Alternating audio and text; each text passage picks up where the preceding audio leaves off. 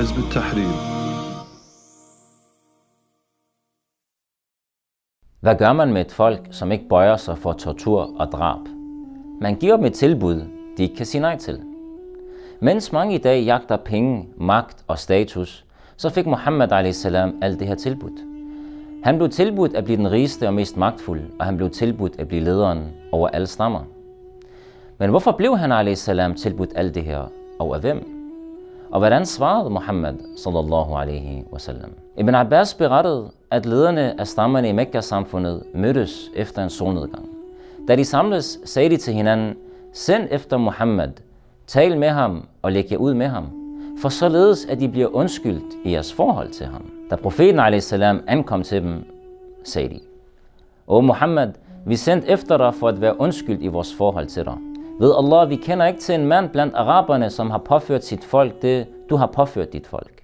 Du har bespottet forfædrene, vandet religionen, latterliggjort vores intellekter, bespottet guderne og splittet fællesskabet. Der er ikke noget slet, som du har undladt i forholdet mellem os og dig. Hvis du med denne tale, som du er kommet med, søger rigdom, vil vi samle så meget af vores ejendom, at du bliver den rigeste i blandt os. Og hvis du søger adelskab i blandt os, vil vi gøre dig til leder over os. Og hvis du søger magt, vil vi give dig magten over os. Og hvis du lider af en besættelse, så vil vi samle de bedste læger for at helbrede dig. De tilbød rigdom, adelskab og magt. Det var deres tilbud til Muhammad a.s. Men hvad krævede de til gengæld? Krævede de, at han a.s.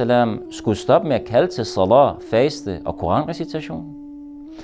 Krævede de, at han skulle stoppe med at kalde folk til at have iman på Allah, dommedagen og englene, når der i forvejen var 360 andre guder, der var velkomne? Det var intet af det her. De krævede, at han salam skulle stoppe med at kalde til islam som en ny levemod. Han må ikke gå imod de værdier, som samfundet dengang var bygget op omkring. Han må ikke præsentere islam som et alternativ. Han skal acceptere samfundets normer og værdier og begrænse sin islam til det private. Præcis som der kræves af muslimerne i dag. Det er ikke et problem at have et tæt forhold til Koran og Sunnah, men det er et problem, hvis muslimerne indretter deres liv efter Koran og haditherne, som det for nylig blev udtalt.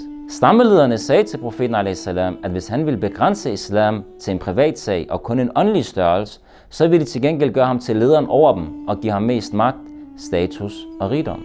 Og de sluttede deres tilbud ved at sige, hvis du ikke tager imod vores tilbud, så vil vi være undskyldt i vores forhold til dig.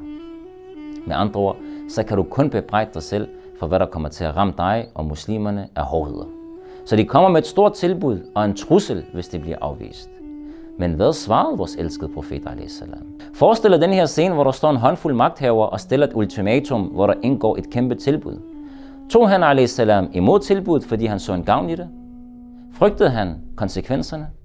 Muhammad sallallahu alaihi wasallam sagde, ما بي ما تقولون ما جئت بما جئتكم به أطلب أموالكم ولا الشرف فيكم ولا الملك عليكم Jeg lider ikke af noget af det, I siger. Jeg er ikke kommet til jer med det, jeg har overbragt jer for at opnå jeres ejendom, adelskab i blandt jer eller magten over jer. ولكن الله بعثني إليكم رسولا وأنزل علي كتابا وأمرني أن أكون لكم بشيرا ونذيرا.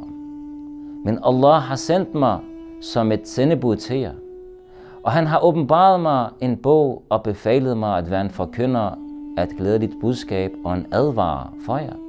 فبلغتكم رسالات ربي ونصحت لكم فإن تقبلوا مني ما جئتكم به فهو حظكم في الدنيا والآخرة. Derfor har jeg meddelt jer min herres budskab, og jeg har rådgivet jer. Hvis I tager imod det, jeg er kommet med til jer, vil det være til jeres fordel i denne verden og det hensides. وإن تردوه علي أصبر لأمر الله حتى يحكم الله بيني وبينكم. Men hvis I afviser dette, vil jeg udholde Allahs befaling, indtil Allah dømmer mellem mig og jer. Det her er vores profets svar, sallallahu alaihi wasallam. Tabarakallah. Hvilket smukt og præcis svar for vores elskede profet, sallallahu alaihi wasallam. Der er en mission, der skal fuldføres, koste hvad det vil. Islam kan ikke pakkes væk.